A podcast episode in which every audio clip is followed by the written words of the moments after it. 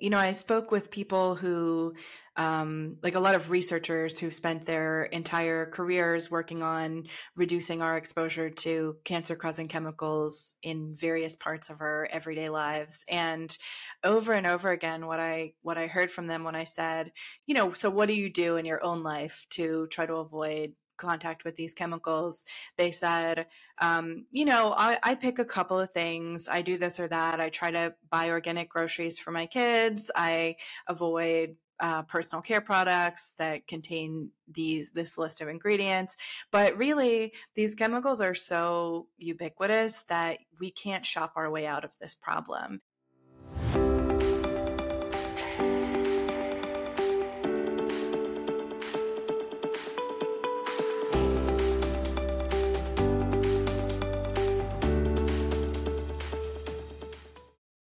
Have you ever wondered why the vast majority of cancer research focuses on treatment as opposed to prevention? If so, you are not alone. This is true despite the fact that two thirds of all cancer cases are linked to preventable environmental causes. That's just one of the many findings in my guest Kristina Marusic's new book titled A New War on Cancer The Unlikely Heroes Revolutionizing Prevention. Kristina is an award winning journalist at Environmental Health Sciences, and she covers environmental health and justice at ehn.org and dailyclimate.org. So you might want to check those out. But she's also been published by CNN, Slate, Vice, Women's Health, Washington Post, Bustle, and many other publications. This book not only illuminates an array of specific harmful environmental exposures, it goes further to highlight the work of individuals who are working to reverse these very harmful effects while calling on all of us, each of us and all of us, to advocate for tougher laws to protect our health. Now, if you are enjoying this podcast, maybe learning something from it, if you wouldn't mind, please take a moment now to subscribe on whatever platform you're listening to it or watching it on. And now please just sit back and enjoy this conversation with Kristina Marusic. Hello, Kristina Marusic. Welcome to the podcast. Hi, Deborah. It's great to be here. It's it's really great to have you here, and uh, I'm excited to jump right in because uh, you've written this book, which I think is very important. I want people to know about it. I want them to read it, and I want them to know why they should read it. So um, I'm, I'm, excited to talk about this book. And uh, I think before we even talk about your background, I'm just gonna let's see if I can show this book. Hopefully, yep, a new War on Cancer: The Unlikely Heroes Revolutionizing Prevention. Um, and the key here is prevention, which is what really is I think your your goal is not to scare people, not to say there's, you know, we're all exposed to cancer all the time, but how do we how do we prevent what's become a pretty serious epidemic? So, um, mm-hmm. let's just let me back up a little bit and just talk about your background. Um, you're an environmental investigative reporter, which is a very important job these days, probably one of the most important ones. Get some truth out there amidst all the noise um, your reporter at EHN, which is Environmental Health News. I hadn't heard of that. I'm excited to start following, and also dailyclimate.org. So that's your that's your day job. But then you've also written a lot, right? For you've written um, bylines and articles for CNN, Slate, uh, what a Wash Post, The Advocate, Bustle, which is my new discovery. So, so you've got your uh, you have your your creds in order. um, but yeah, so so now are you full time as a reporter or yeah, so that- most of those other um, bylines you mentioned were from uh, when I was a freelance journalist um, before I started working for Environmental Health News. And I should mention that our parent organization is called Environmental Health Sciences. Oh. And um, that is an organization that was founded by a scientist. Um, his name is Pete Myers, and he wrote a really important early book about endocrine disrupting chemicals. Oh. So um, it's very much also part of my background, part of my day job um, to be, you know, focused on the science around these things. And um, he founded Environmental Health News to help translate science into you know, stories and language that everyday folks, non scientists, could understand more easily to help kind of drive good science into public discussion and legislation related to harmful yes, chemicals. So, so the book very yeah, much came out of my reporting. Yeah. There's so much fluff in stories oftentimes. So what you're you're kind of telling us this is science based. This is not just what you're gathering from other sources, but you're actually working with scientists. You know, this this um this is a point that I think we don't often really get just in the general world and just you know those of us who aren't technically in journalism or science is and the same with uh, climate is that the scientists have been screaming for years about all these things but they need that to be translated to people who can t- put it in story format. And honestly that so that people can relate to it and you know be one with it rather than be intimidated by it. Um, it's it's good for the scientists too, right? They get to get their word out and, and yeah, their, I, focus on their work, you know, their science. Yeah, I think that's exactly right. And I, I really kind of think of my job as being a translator. Like mm-hmm. I read these sort of complex scientific studies and I ask every question I can think of to the authors mm-hmm. and I I try to you know explain what they've done in the simplest possible terms um, because yeah. it can be really hard. It can be really hard to, um, you know, read these kinds of studies and figure out what's going on if you don't have a science yeah. background or the time or even know where to start. You just don't. That's right. Um, yeah. But what I what I could say from the book right off the at the beginning is that it's very readable and that it's you based it on human beings. You know, you you, you talk about six is it six I think different uh, individuals in the book rather than talking about the scary thing or that scary thing. You're talking about humans and what they've gone through in their life story. And that made it almost more novelish almost than just a, it's certainly not scientific, even though you have the science in there. So um, it, it, was a great marriage between storytelling and fact. So congratulations on that. And it's your first book. So that that's remarkable. Yeah. Thank you so much. It is my first book, and I'm I'm really glad to hear you say that. You know, one of the reasons I wanted to have the book be focused on these very human stories that you mm-hmm. mentioned mm-hmm. is that um, it's a lot easier to advocate for um, cancer treatments than it is for prevention. Mm-hmm. And treatments are really important, of course. I would never say we should stop doing that or we should do less right. of that. But um, right now, only seven to nine percent of global funds for cancer go toward prevention, uh-huh. and all the rest go toward um, better treatments. And it's also easier to get people on board for um, you know like a race for the cure kind of thing than it is for prevention and one of the mm-hmm. reasons is it, you can put a picture of a little girl who's battling cancer on the t-shirt and on the Facebook page. And of course, we all empathize with that so much and we want to do what we can to help out. Yeah. But when it comes to prevention, you know, it's the nature of prevention that we don't get to know whose life we saved or which child we prevented from getting a childhood cancer diagnosis.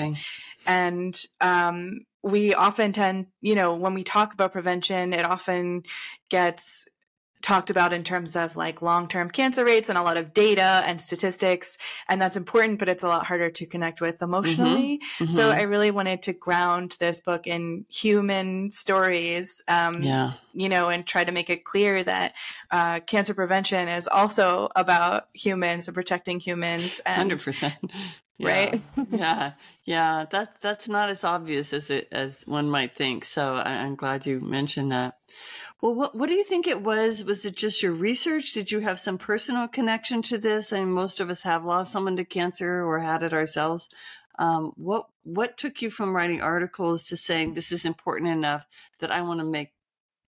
Takes a while to write a book. Done it a few times. it's a big endeavor. Yeah, so yeah, it is. It is. My uh, younger sister, Abby, was diagnosed with thyroid cancer when she was 25 years old. Yeah. And thyroid cancer tends to run in families, but no one else in our family has ever had it. Mm-hmm. So we were really left wondering whether um, she might have been exposed to something or mm-hmm. my mom might have been exposed to something while she was right. pregnant with my sister that could have mm-hmm. contributed to her cancer. And when we tried to look into that question and we tried asking her doctors, we really just couldn't get a very satisfactory answer. It was tough to find information about it. And um, my sister is doing great. This was 10 years ago, and she's um, had her thyroid removed and went through treatment and has been in remission mm. for a decade. Um, and I, and, you know, so I'm incredibly grateful that those yeah. treatments existed for her. Um, but, but my sister and anyone else who has survived cancer would certainly say that they would have rather had prevention than treatment, right? Cancer treatment right. is really difficult. It can have um, side effects that last for your whole life. I know sure. she gets anxiety every time she still has to go in for a follow up scan. And yeah, um, you're always wondering. Right. And so you know, then I started my career as an investigative reporter, mm. and uh, my sister and I live in Pittsburgh, Pennsylvania, which has a lot of problems with industrial air pollution. Right. Um, you know, people think of that in Pittsburgh's history, but we still very much have ongoing problems with that here.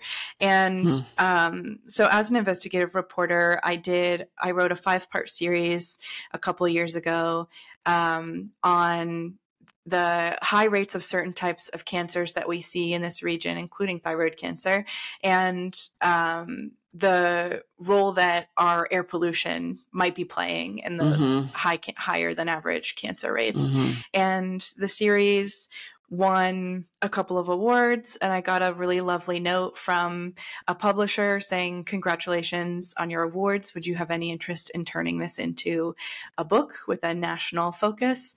And yeah. four very long years later this is that book. That's lovely to have an invitation to write a book though because you you know you know the end result is going to result in something tangible rather than go shopping for for a publisher. Right. So that does, certainly uh, helps with the process. It, yeah, yeah, it certainly does. But also, I think they saw your writing was was so solid and so engaging. So I think you know, in addition to the, in in addition to the importance, because I don't feel like there is uh, of having it out there on the market that people who you know we don't have much access to other books. Like you would think that the the shelves would be filled with books like this. Uh, they are not. So it's it's it's an important um, introduction for a lot of people. I think one of the points that I really also appreciated that you focused on is that um, uh, we tend to think like I do. I try not, I don't eat meat. I think I saw that you're vegetarian. You know, there's a lot of things that we each do to try to take personal responsibility. You know, I, am not going to eat this. I'm not going to smoke. Um, I'm not going to eh, try to live in an area if you have the financial choice about it where it's, it's deeply there's air pollution water pollution etc um, which kind of touches on who has to live there and we'll talk about that later um, it's not always a choice, obviously. So, but all those things aren't enough. And that's really, I think, your point in the book, right? That we need to have policy changes. We can't just, we don't even know. And, and honestly, I'm going to stop talking right now, but I will say, since I read your book, I'm a little paranoid. I start looking at almost everything I pick up. And I always, I thought I was pretty aware already, but canned beans. You know, I live, I've ate a lot of beans and things like that that I hadn't kept up with. So, uh, having someone else having policy change as opposed to us having to carry the whole burden to know what to avoid, I think is the biggest maybe takeaway from the book. Yeah, absolutely. I, you know, I spoke with people who, um, like a lot of researchers who spent their entire careers working on reducing our exposure to cancer causing chemicals in various parts of our everyday lives. Mm-hmm. And over and over again, what I, what I heard from them when I said, you know, so what do you do in your own life to try to avoid contact with these chemicals. Yeah. They said, um, you know, I, I, pick a couple of things. I do this or that. I try to yeah. buy organic groceries for my kids. I avoid uh, personal care products that contain these this list of ingredients. Yeah. But really, these chemicals are so ubiquitous that we can't shop our way out of this problem. Mhm. And this is coming from people, you know, who like have PhDs in organic chemistry and they're saying even if you spend all day Yeah. every day thinking about and working on this issue, there's no amount of kind of personal vigilance that can totally protect you from these exposures. They're just impossible to completely avoid. And Right. so we need uh, better protections. We need regulations that will protect us all from these chemicals. Mhm. And I think um, I think we do tend to think of, you know, oftentimes when we talk about like harmful chemicals in personal care products, for example, we Mhm. tend to say it's not fair for low income people who can't afford to buy the more expensive products that have fewer toxic chemicals Correct. in them.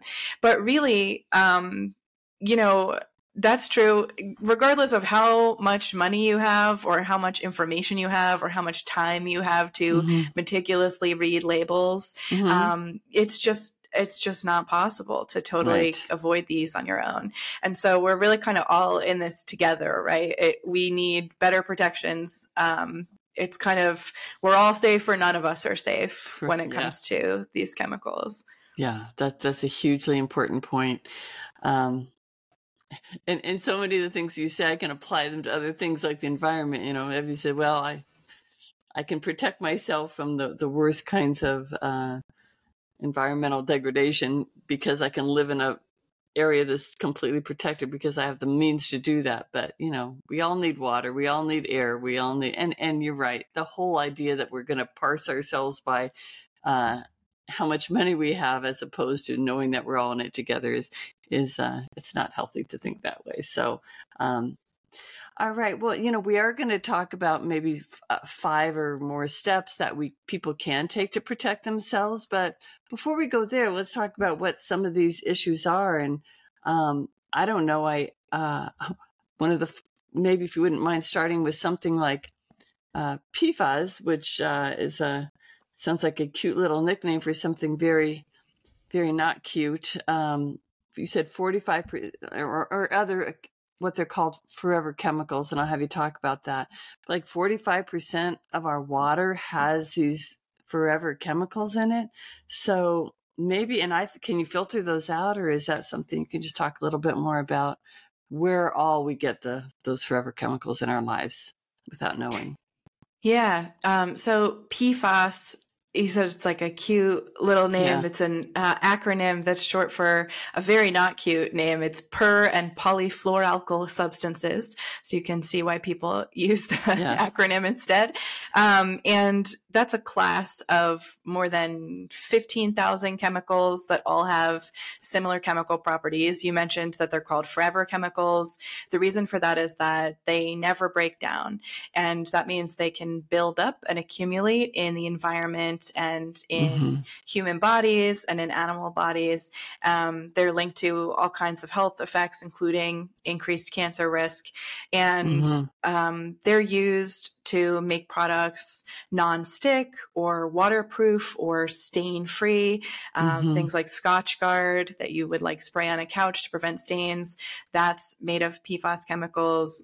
Um, Teflon and non-stick pans are coated with these chemicals. Mm. Um, and almost any, a lot of our clothing that's uh, labeled as waterproof or stain proof contain these chemicals. So Okay. um, these chemicals are are really widespread, and um, scientists have known about the problems they can cause for many decades.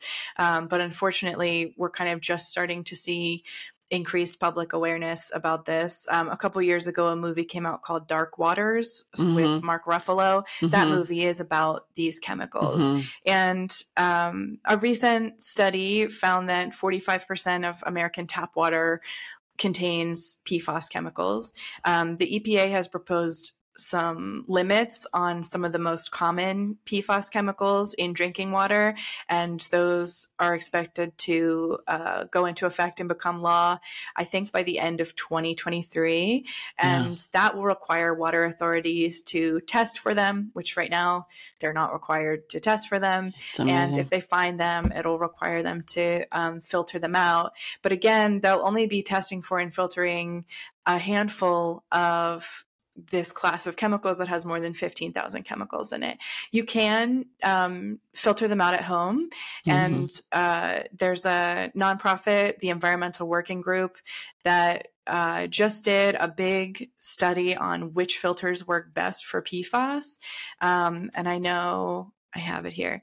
The filters they found that removed all PFAS were uh, zero water filter and hmm. something called clearly filtered. Those were the um, hmm. pitcher filters they found, and then they found a travel a travel filter system called Berkey B E R K E Y, and all of those blocked hundred percent of the PFAS. That they that's interesting. Okay, that's good to know. What about things like reverse osmosis? Do they only take out a portion of the PFAS, or are you familiar with that? Uh, I believe I think reverse osmosis also removes them. Um, yeah. That's more expensive uh, right. than like a pitcher Much filter more. for for right. most folks, especially to right. do like a whole house filter. Um, but I think reverse osmosis is also effective at mm-hmm. removing these. And unfortunately, um, PFAS have also been found in some bottled water. Um, there was a study by researchers at Johns Hopkins a couple years ago that found PFAS in 39 out of about 100 bottles they tested and they found that uh, bottled water labeled purified was less likely to contain PFAS than bottled water labeled spring water. But again, this is why to the individual, right? We need regulations this for this because this is not right. fair to ask yeah. individual consumers to know all of this and figure this all out just right. to have safe drinking water. Yeah. Um, and, and but it's in so many other places, right? Like uh, I had a had an amazing and uh, guest on a few months ago uh, who is 12 years old. Her name is Madhvi Chittoor, and she she's been working against PFAS, uh, sorry PFAS since she was uh, like six, something crazy like that, but was able to get them out of her entire school, uh, not district, which has thousands and thousands of kids in it and has also worked with the government, the local and state government to get it out of other um, it was, mostly it was styrofoam what she was trying to get because styrofoam mm. is also a, a large um, transmitter i don't know what the word might be for pfas so it's everywhere right it's in almost all of our takeout foods and papers and things that you just don't expect so, um, but people can make a difference on that individual level. Like this young girl, it's, and it's not, yes, she has parental help, but it's actually her. And sometimes you look at that and you think, oh my God, really? She's 12 years old now. She's working even at the UN, she's working with them too. So we can Incredible. all make a significant difference. If, but, but she studied it and she knew about it. The rest of us don't necessarily know about it. And I guess it's a little bit our job, just like the environment. It's a little bit of all our jobs to also take take some control over, you know, when we vote, what how we educate ourselves, what we read about, just to be aware. So, um, yeah, yeah, I think I tried, you know, the book has a lot of information about where these chemicals are and mm-hmm. why they're a problem mm-hmm. um, and and some tips on how we can avoid them in our own lives um, and then really says you know and take some of that energy to call your legislator and right. uh, let them know this issue is important to you and figure out ways to push for systemic change instead of uh, you know becoming totally obsessed and worried about right. uh, your individual exposures. Right. However, the less we bring things into our house that we're not familiar with, like takeout food, it, it sounds crazy, but it does make a difference to kind of stay aware. Um, yeah. Yeah. So you, um, yeah, just to explain that a little bit, um, I wrote in the book about a study that found that um, most takeout containers and wrappers are coated with these chemicals to stop grease from seeping through. So Right. that little piece of paper that's underneath of every pizza you have ever gotten, that's coated in PFAS. Yeah. You would Um, never, even the kind of- know that. I know. You even the think of it. Right. Even the when you get like baked goods from a bakery, if they come wrapped in a little piece of paper, that's often Hmm. coated in PFAS. And then research indicates that we are getting some of these in our bodies as a result of eating food that touches Mhm. these chemicals. And a couple of big restaurant chains and retailers and grocery stores have pledged to phase these chemicals out. Um, but again, are you going to change like which restaurant you eat at based on whether or not they're going to have PFAS in their food wrappers by 2025 or would we rather just say you know other parts of the world other countries have banned PFAS in all food packaging so I think it's Yeah. also important to note that the United States is behind um, a lot Mhm. of other places when it comes to regulating these chemicals Yeah, yeah. It's always surprising to learn that, but um, it's the case in a lot of situations that, well, we have money talking here a lot more than we do in other parts of the world. I mean, we have a lot Mhm. more corporate um, and even lobbyists in our in our world, in our country, I should say, that they're not always thinking of our health. In fact, they often are only thinking of of uh, not everyone, but certainly uh, I, I would say majority are much more focused on the the financial aspects of the profits rather than the health of the of the population. that's Um, true Can you talk about uh, BPA's a little bit?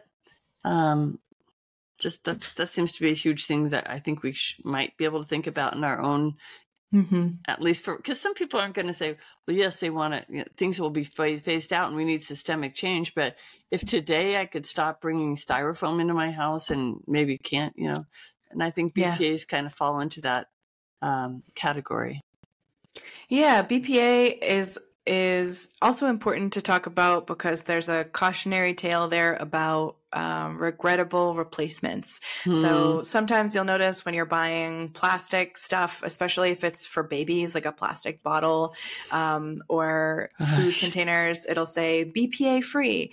But 90% of the time, um, they have replaced the BPA in that product with another chemical that has very similar chemical properties and is equally harmful.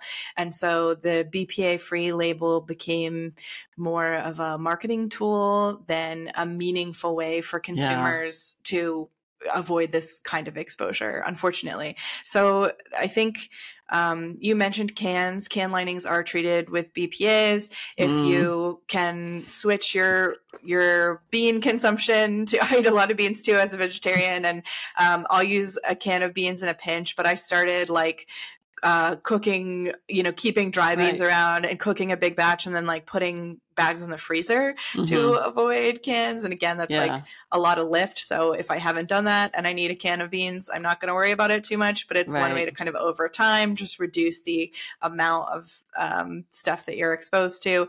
And um, there are some companies, like I know that. Um, there are companies that are working on green chemistry solutions and developing can linings that don't contain any of these uh, yeah. BPA or similar chemicals. Um, Valspar, I know, was trying to replace its can linings with a, a less toxic option. And once that becomes, um, you know, if it's clear that consumers want that, that'll become more the norm in the market. But I Mhm. think, I think one of the the simplest things we can do to reduce our exposure to these harmful chemicals is not heating plastic um, Mhm. even when things say they're microwave safe or if you're going to you know if you're boiling water for like instant foods um, don't don't eat food that has come into contact with heated plastic when you can help it um, and i Yeah. think that's especially true for for babies and kids if you can avoid heating microwaving their food in plastic containers Oh my um, goodness. Yeah, Yeah. it's definitely um, a kind of simple way to avoid some of these exposures. And again, I don't want to, you know, don't want to cause alarm.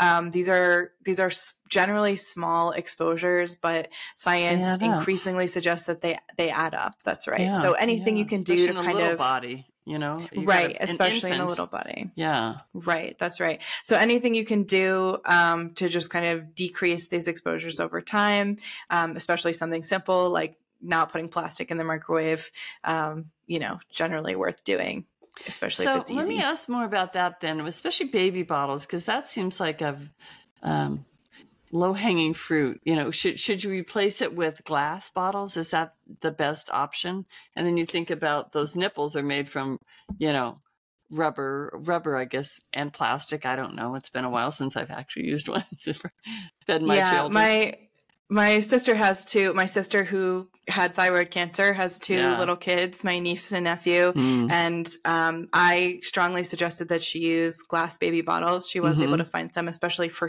for heating Sure. them um, you know of course like if they were out of the house like it, it's never it doesn't have to be perfect i think is what i emphasized to her. Like it doesn't have to be this all or nothing thing yes. but if you can use less plastic then Yeah. that's a win. So she switched to you know for their like dinner plates and bowls she got them these um, like metal Mm. or ceramic sets mostly metal since they're getting thrown around. Yeah. Um, you know, uh, silicone um, pacifiers and baby bottle nipples are available. Like food grade silicone is definitely safer than plastic. okay. Um, so she she has really tried to kind of switch to um, silicone and glass and metal options for her little ones where they're Yeah. available. And when when you mentioned uh, the beans before and, and the cans, uh, like cooking your own beans and freezing them, uh, does that does it? So I'm- I'm thinking about all these things that I'm going through since I've read your book. So I have these like heavy plastic containers that I use to freeze things with. You know, I try to avoid plastic as much as I can, and I just like, wait a minute, this is I'm, now I'm cooking these beans and then I'm putting them in plastic. Is that is that the same problem if you put it in the freezer? I mean, can you actually avoid it if Mhm. you, or should you just put glass in the freezer as well? Do you think? You can put glass in the freezer. I would say if you're not, um, I, I don't think freezing plastic um, causes those chemicals to leach into food in the same way that I see. heating does. Mhm, So it's right. probably a little safer for freezing. mhm. Um, I usually, you know, if you're putting the hot beans, if putting hot beans into Right. plastic, The heat then is important. Right, right. The heat is important. Um, I often like dry them on a like baking sheet um, Mm-hmm. and freeze them that way so they don't clump together. And then I just throw them in like a Ziploc bag and keep them in Oh, Ziploc bags in the okay. freezer. Yeah. Um, so yeah, and of Those are- course, all of this is like more work and not totally accessible than just like opening a can of beans. And Right. so it, it's like a you know, if I've had the time and I have them in the freezer, great. And if not, I'll use a can, and I'm not too worried about it. No. All right. So much to think about. Um, do you want to do you want to talk a little bit about? I never pronounce this correctly. The the, the main ingredient in Roundup, glyphosate. Glyphosate. Yeah. Yeah. Where are we with that? And can you talk about that a little bit because that seems that has been in the news. I think it's something that people.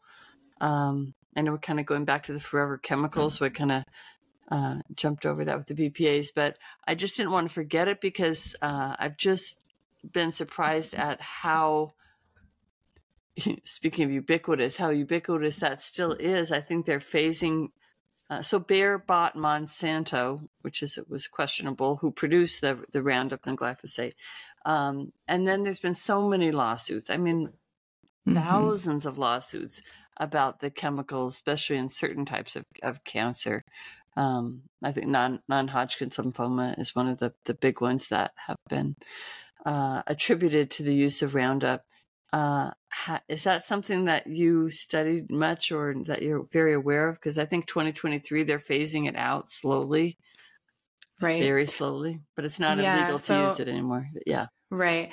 Glyphosate um, is one of a lot of many pesticides that are banned in other parts of the world because of their potential to harm human health that are Mm. still widely used in the United States. And Yeah. you're right um, that that Bayer Monsanto is um, in the process of of phasing out glyphosate because of these class action lawsuits. But a voluntary phase out is not the same as a ban, right? Mhm. Um, it means they might still show up in certain products and not others. You Mhm. know, I still see my neighbors out spraying their weeds with Roundup in their yard when they have little kids and dogs playing out there Yes, I've um, despite these many class action Yeah. lawsuits finding that it caused cancer in people. Um, and and it's it's all kind of um, points to bigger problems with our um, pesticide regulations in the United States. So one of the advocates I spoke to for the book is um, the director of the Children's Environmental Health Network, and the health risks of pesticide exposure among children um, are more severe than they are for adults. That's true for a lot of these exposures. You Mhm. mentioned that they have smaller bodies, but um, kids, you know, they're also still developing these complex bodily systems. Oh, And so there's a lot more that can get disrupted in ways that can Mhm. lead to cancer um, sometimes much later in life you know that scientists are finding that exposures that happen when we're babies and kids can impact our cancer risk in adulthood and even that our great grandmothers exposure exposures Really? to carcinogens can impact our cancer risk either um, for childhood goodness. cancer or in our adulthood right so um, this person I spoke to, who's head of the Children's Environmental Health Network, a lot of their advocacy work centers around pesticides and getting better pesticide regulations in the United States. Um, I I wrote some about this in the book that there are dozens of pesticides that are banned in other parts of the world because the science is very clear that they can cause health harms and that Mhm. there is residue on the food that gets treated with them that gets ingested by people um, that are just not regulated in the United States. And the main reason for that is the chemical lobby, as you mentioned. Um, the chemical lobby in the United States is Hmm. um, really well funded and really powerful. And so Yeah. another another way we can help address this at the systematic level is um, you know pushing for uh, more transparency in government, restricting campaign contributions from corporate donors, and restricting the power of lobbyists in the federal government. And then Mm. there's also a lot um, that can be done at the state level. Um, when it comes to these things, and and I think that's worth mentioning because sometimes you know federal changing federal legislation can feel like such a daunting task. It takes a long time. It's really Yes. um, complicated. We have less access to those lawmakers, but I think it's important to mention that um, uh, states are really kind of stepping up when it comes to chemical regulations right now in the absence of meaningful federal regulations, Mhm. and that often ends up protecting people in. Um, in all the all 50 states. So for example, Washington state just recently passed a really landmark piece of legislation banning a bunch of toxic and cancer causing chemicals Mhm. in consumer products and electronics.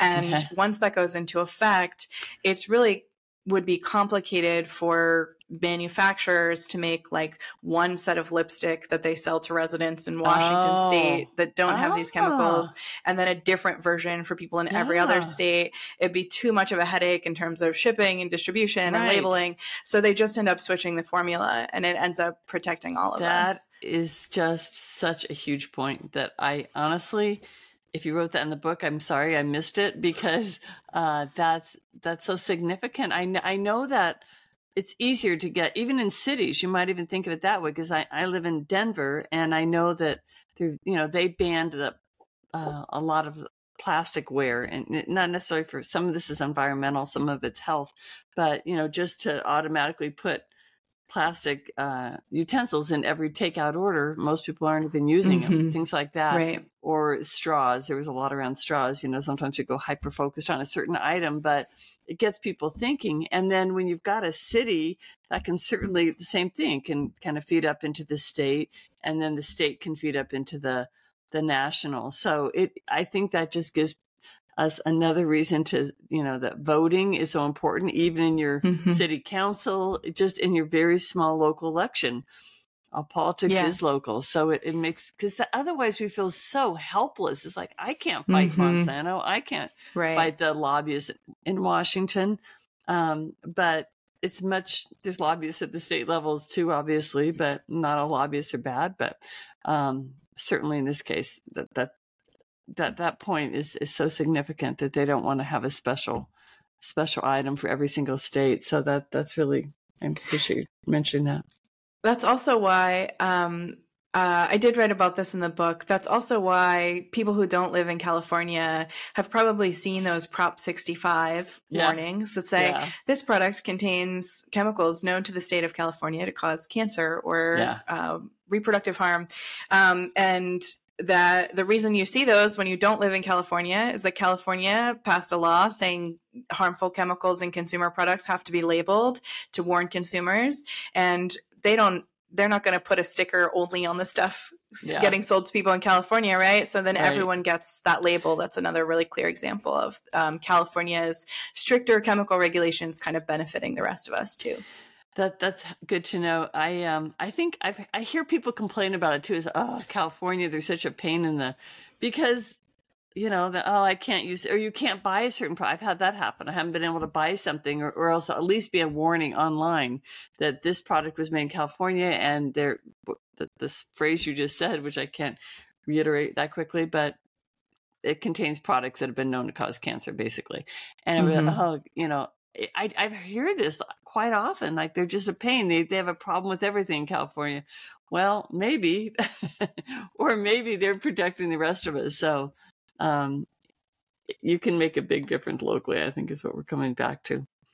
Yeah. Um, could you, Kristina, could you talk a little bit about, um, you know, there's so many things that you cover in the book, but one of the things I, I'd really like to have you touch on is the disproportionality of how these, uh, a lot of, whether it's water pollution, air pollution, things in our food affect people of color more than, than white people, for example.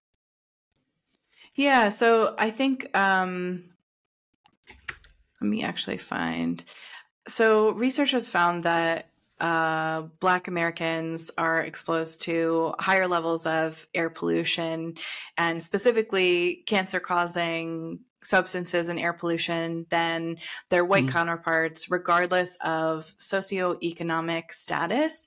And also, that's um, interesting, that point. Across Right, across state boundaries and whether they're in urban or rural settings. So yeah. I think that's really surprising to a lot of people. Mm-hmm. We tend to think of um, uh, environmental justice communities as being um, communities of color that are low income. But actually, um, research has really cl- clearly shown that socio- socioeconomic status matters less than race when it comes to um, these exposures and air pollution.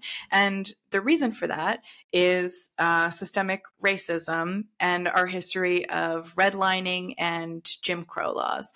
So, okay um, those laws pushed uh, Black Americans specifically into concentrated neighborhoods, right? Because they were only allowed to live in certain places. So we ended up with neighborhoods that were largely Black. And then uh, we cited toxic industrial facilities, highways, other kind of undesirable polluting facilities um, in or near those neighborhoods. And obviously, those uh, laws and rules don't exist anymore, but it's a lingering effect of those practices mm-hmm. that. Um, those neighborhoods where people of color live, even if they're now affluent, even if they're in rural areas and regardless of which state they are, they still mm-hmm. tend to have higher levels of harmful air pollution. And um, there's another example of uh, cosmetics and beauty products. So, um, mm-hmm. products that are marketed to Black women and women of color, um, in particular, hair straighteners and relaxers, tend that to be so much upsetting. more toxic, right? Yeah. Much more toxic, have more cancer causing chemicals, um, chemicals that raise our cancer risk than um, similar products marketed to white women. And historically, um, again, this is a kind of like lingering effect of something that happened a very long time ago. Historically, um, enslavers and colonizers used perceived racial differences, uh, things like skin color and also hair texture, mm-hmm. as justification for treating Black women as less than human. And so it became a survival adaptation to um, make textured black hair look more like white women's hair, straight, right? and uh, so the the popularity of those products and the marketing of those products to black women is a kind of lingering um, effect of that survival adaptation, and and actually still now. Um, there have been attempts to make this illegal at the federal level that have not succeeded. So it's still legal in a number of states for workplaces to ban traditional hairstyles for Black women. It and still at, in 2023. In 2023, that is still legal. So there you was can't a have like uh, an, an like a natural, like a large, you know, afro or something. It could be banned Maybe- in your workplace if you live in a state that has not prohibited that kind of workplace discrimination. So many Wow. states have, um, but there was um, federal legislation called the Crown Act that was up for consideration last year. It did not pass.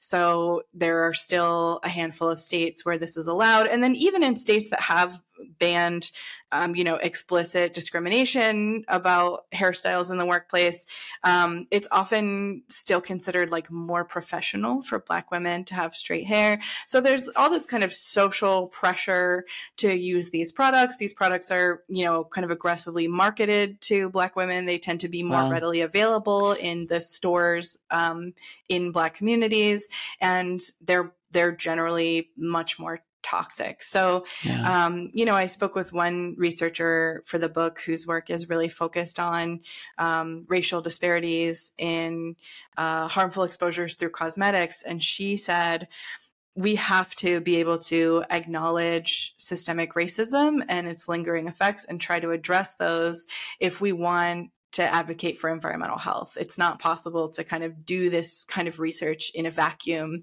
where you're not willing to consider um, you know the the social and cultural forces that are creating these problems Yeah, it's amazing how that has fed into every area of society. How racism, you know, the systemic racism just continues to show up in yet another and another and another uh, area of life. Um, speaking of which, maybe that that's a good uh, segue into intersectionality, um, because everything's connected. Do you want to talk about that? You know, your your point about that a little bit. yeah so i think you know it it can be i think at first glance maybe it's not obvious to people that um, our health and the environment and uh, racism are all interconnected Right. but they very much are right we can't um we can't really address our the problems we have in our environment without uh, addressing systemic racism and if we address systemic racism we'll have a pretty good shot of also addressing these problems Yeah. that are impacting our environment yeah. and I think also, um, you know, it's easy.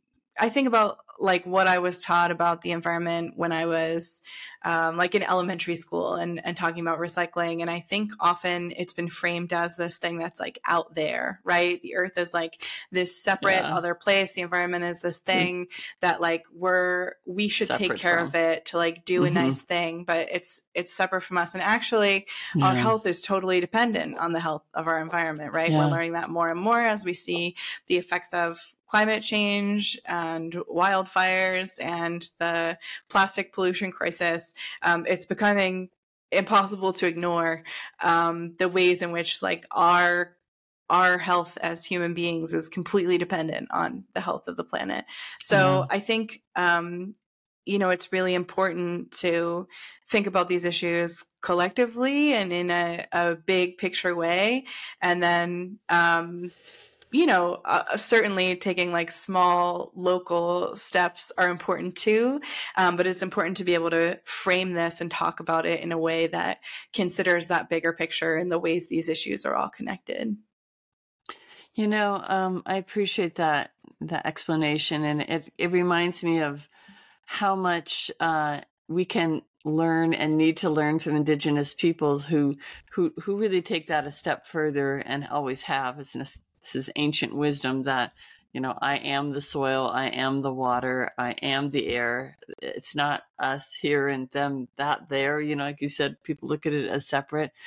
And I think that's sometimes a hard concept for people who have not grown up with that philosophy to think that, well, yes, you say we are the soil, we are the earth, you know, but but Mhm. to actually grok it, to actually internalize that and and and understand it, it can really inform our um, decision making so much more And I think we, it would be helpful for people to just study any kind of indigenous wisdom that speaks to that, because you do start to see like, how, where does this air start, eh, stop, and I begin, or where does that mm-hmm. water we're drinking stop? Yes, of course we're it. So, um, another topic, but important, I think, in this conversation.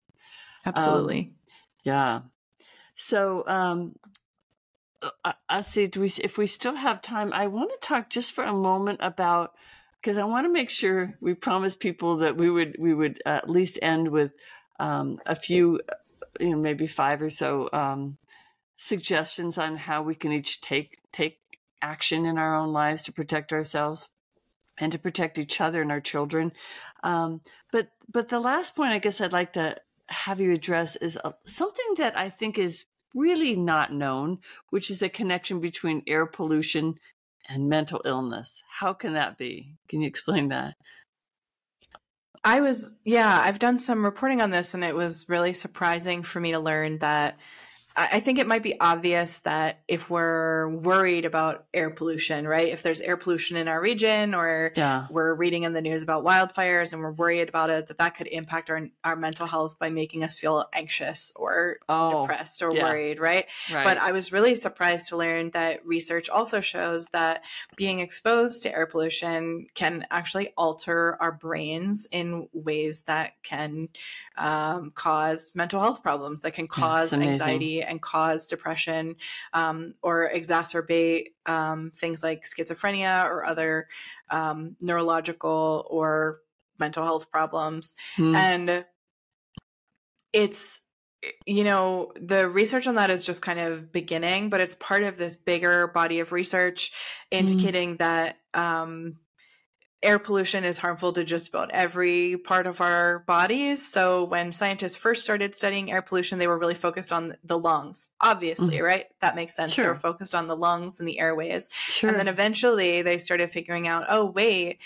we're seeing that this causes heart problems too. Mm-hmm. And maybe we're noticing um, kidney problems and now we're noticing like chronic pain and full body inflammation when people are exposed to high levels of air pollution. And so um, you know it's becoming clearer and clearer that even at levels that meet our current um, laws and mm-hmm. and health guidelines for exposure to air pollution, we're still seeing negative health effects, including mm-hmm. um, increased risk for mental illness. So I think it all just kind of points to the need for um, regulators to be looking at the most current science um, and and yeah focusing on you know right now our laws are kind of based on like what was achievable 20 years ago with the pollution controls we had available. Right. right. And so it's definitely time to revisit those regulations, look at the health data, and make laws that are um, the, it, the our technology to reduce pollution has improved a lot, and we just need to require industrial mm-hmm. polluters to implement them in a lot of cases. You know, you do mention also about uh, just water. I think it was the water standards are 20 to 40 years behind the science, behind today's science. How can we change that? I mean, obviously, the problems that have come up in the last 40 years are the problem. So to ignore something like 40, 20, even 20, even 10 years of, uh, you know, is, I mean, it's, it's always come down to money. We don't have enough time, energy, science to affect laws because it seems like, you know, that should be goal number one. Right. Yeah, that's a big question. Um, one of the the biggest challenges with our drinking water regulations not being up to date is that mm. um, the EPA, the U.S. Environmental Protection mm-hmm. Agency, has been uh, understaffed and underfunded for decades under mm-hmm. numerous presidential administrations, and so we really need um, that agency has to be funded and staffed to be able to do its job. There are regulations that that agency is required by law to revisit and update that they are decades behind on. And in yeah. some cases, they've been sued repeatedly by citizens group and environmental health uh, advocacy groups. And, you know, courts have found, yes, you do actually have to revisit these regulations and pass new ones and then it still just doesn't get done because they mm-hmm. the agency does not have the resources. So um, we really need to make clear that uh, you know we as regular people uh, have the political will that we want to see this done that it's a priority um, mm-hmm. and you know it's kind of a it's a big it's a big challenge another problem is um, that i think is unique to the united states to some extent is we have mm-hmm. this kind of anti-regulation sentiment you mentioned yeah. people saying like oh california is such a pain and they have all these it regulations and mm-hmm. right and um, that has been really driven by the republican party in the united states um, in the last decade or two. Um, you may remember that when Donald Trump first took office, one of his first executive actions said that um, any agency proposing a new regulation had to offer up two to be repealed in exchange for that one mm-hmm. new regulation. And that was with no consideration for what those regulations what were or what they protected yeah, us from, a, right? A just kind of a blanket, statement. a blanket yeah. policy against yeah. regulation. And so we also need, in addition to kind of funding and staffing and prioritizing our regulatory agencies, um, we also need to do some work to kind of change the way Americans think about regulations and help people recognize that, um, you know, they're they're really important and they protect us from things like carcinogens in our drinking water. Yeah, uh, the fact that it's become political is so sad. Whether we're talking about the environment, whether we're talking about, you know, the subject of today of just you know keeping horrible things out of our food, water, air, um, that should not be a political conversation.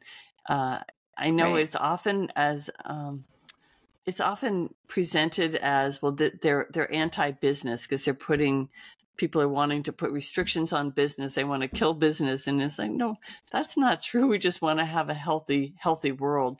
And that should not fall on party lines. Everybody wants healthy mm-hmm. children and a lot of it is just not believed. Same thing happened with climate change people don't believe it because they're not given the full information uh, to consider and it's presented as a political binary choice not not where that belongs and that's I mean, it, it's one of the places where I think podcasts can come come into play as a you know hearing more the voice of people that's not this isn't about a left or right issue this isn't about right. politics at all this is about health human health animal health planetary health which we all every single person in the world has has a right to and need, and and has the need to fight for.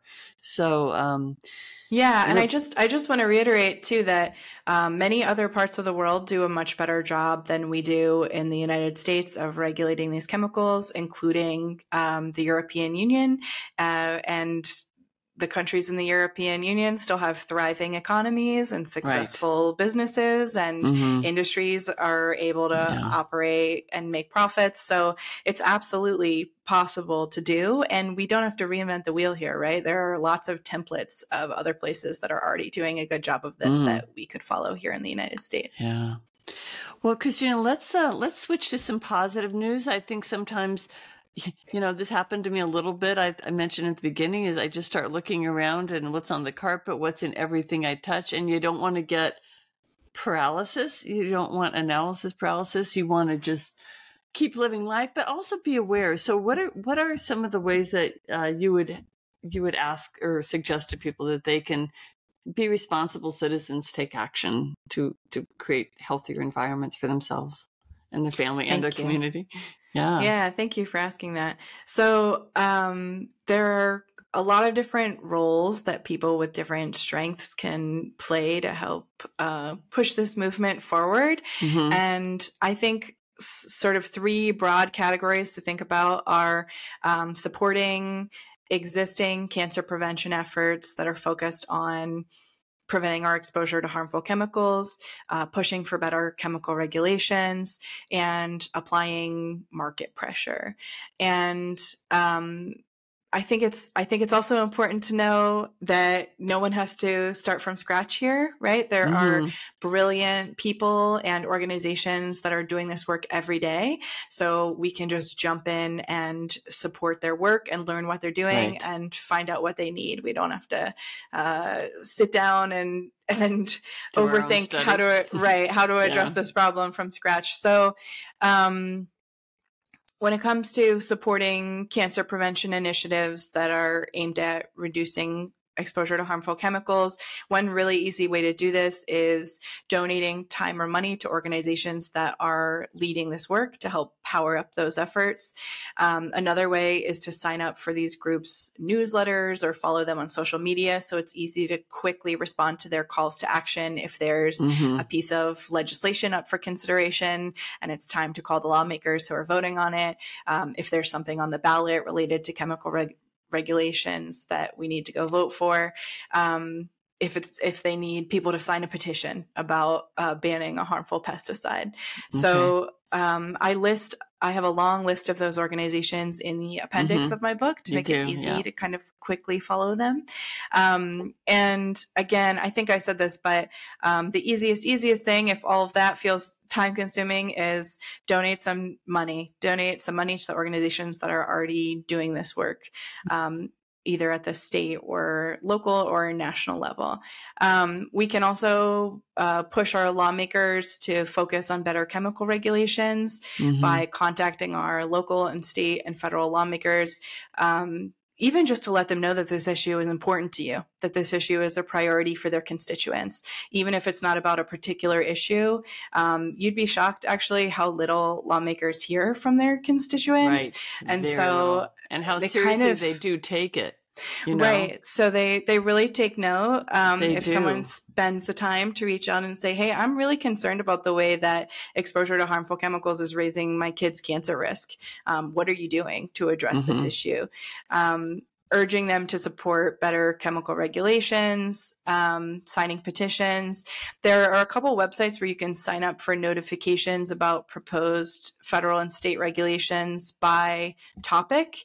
Um, so, you know, you could put in chemical regulations or um, carcinogens in the environment. And then if a bill is up for consideration, you can contact your lawmakers when it's timely.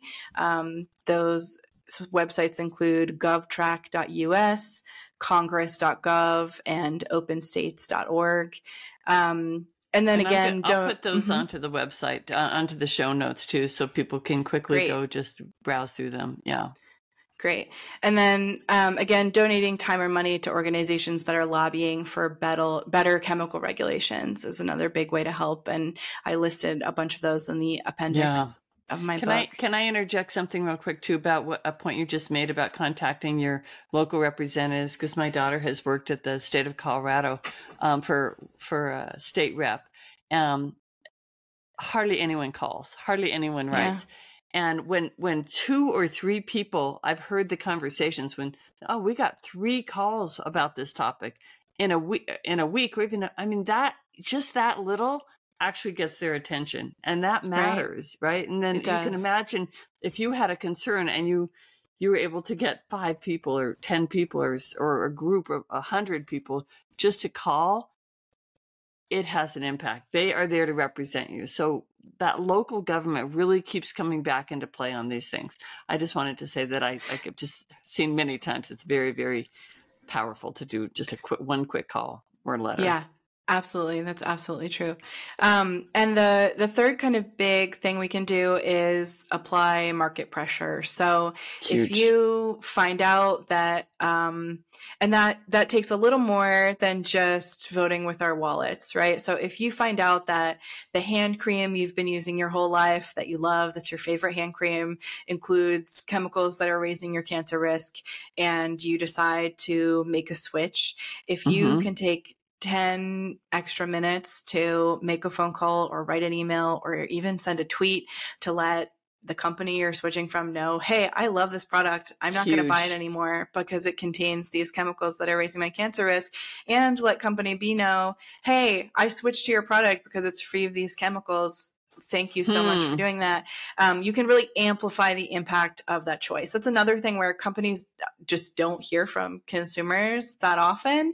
And um, especially if it's something public saying, you know, this product contains harmful ingredients, that helps hmm. really apply pressure for them to switch to a, a cleaner formula, a cleaner option. So again, um, you know, we can't do it all through just the marketplace. We really need regulations to um, require companies to do better. But in the meantime, while we're waiting for those, if we're making these kind of personal switches in our own lives, we can amplify yeah. the impact by um, taking an, some extra time to let those companies know about that choice. That's brilliant. I had literally never once thought of that. So I appreciated that tip a lot. Uh, Kristina, thank you. I'm just gonna I'm gonna hold this up one more time. A new war on cancer. Um, and uh, we didn't really talk about the people that are in the book, which is such you know there's only so much you can do in an hour. But I really encourage people to read it because it just gives you a a very personal way to see how how people do are making change and it's inspiring to read stories of other people that are you know that have made these uh, become aware and read it and put it I mean, they've become aware of a problem and they have gone into action. And now you can read about what they've done. And it just makes it much more approachable, not scary to go talk to a company or or anyone or, or there's a number of different ways that they work on it. So um, I encourage and hopefully inspiring i think i think this problem can feel or this issue when you start learning about it can feel really scary and overwhelming right. and mm-hmm. um, but the book is really centered Hopeful. around profiles of people who are devoting their lives to creating change mm-hmm. and I think it is hopeful. Yeah. Thank you for saying that. I found yeah. that when I learned their stories, not just about their work, but what drives them to do the work, right. um, it really made me feel hopeful and inspired mm-hmm. and like I could do things to drive positive change. And so right. I hope that reading the book yeah. um, makes other people feel that too. Yeah, I, I, think it will absolutely. It, it, does give you hope and makes you want to keep trying and and not feel like this is bigger than us because it's not. It is us. So, Kristina, thank you. This was so fascinating. I could actually talk to you for another hour, but you know, I think we're out of time. Um, I hope the book does really well. I hope mostly for you, but also for for for our survival, for our health, that that people read it and pass it on and share it with book clubs and you know any way that they can just to raise awareness. This is the most critical piece of raising awareness, and you've done a really great job doing that. So thank you so much. And uh, you know maybe we'll follow up in a year or so and see how things, you know what's what's happening, what changes have been made. Might be might be fun to do. So thanks. Yeah, sure. I'd love to come back. Thank you so much, Deborah. All right.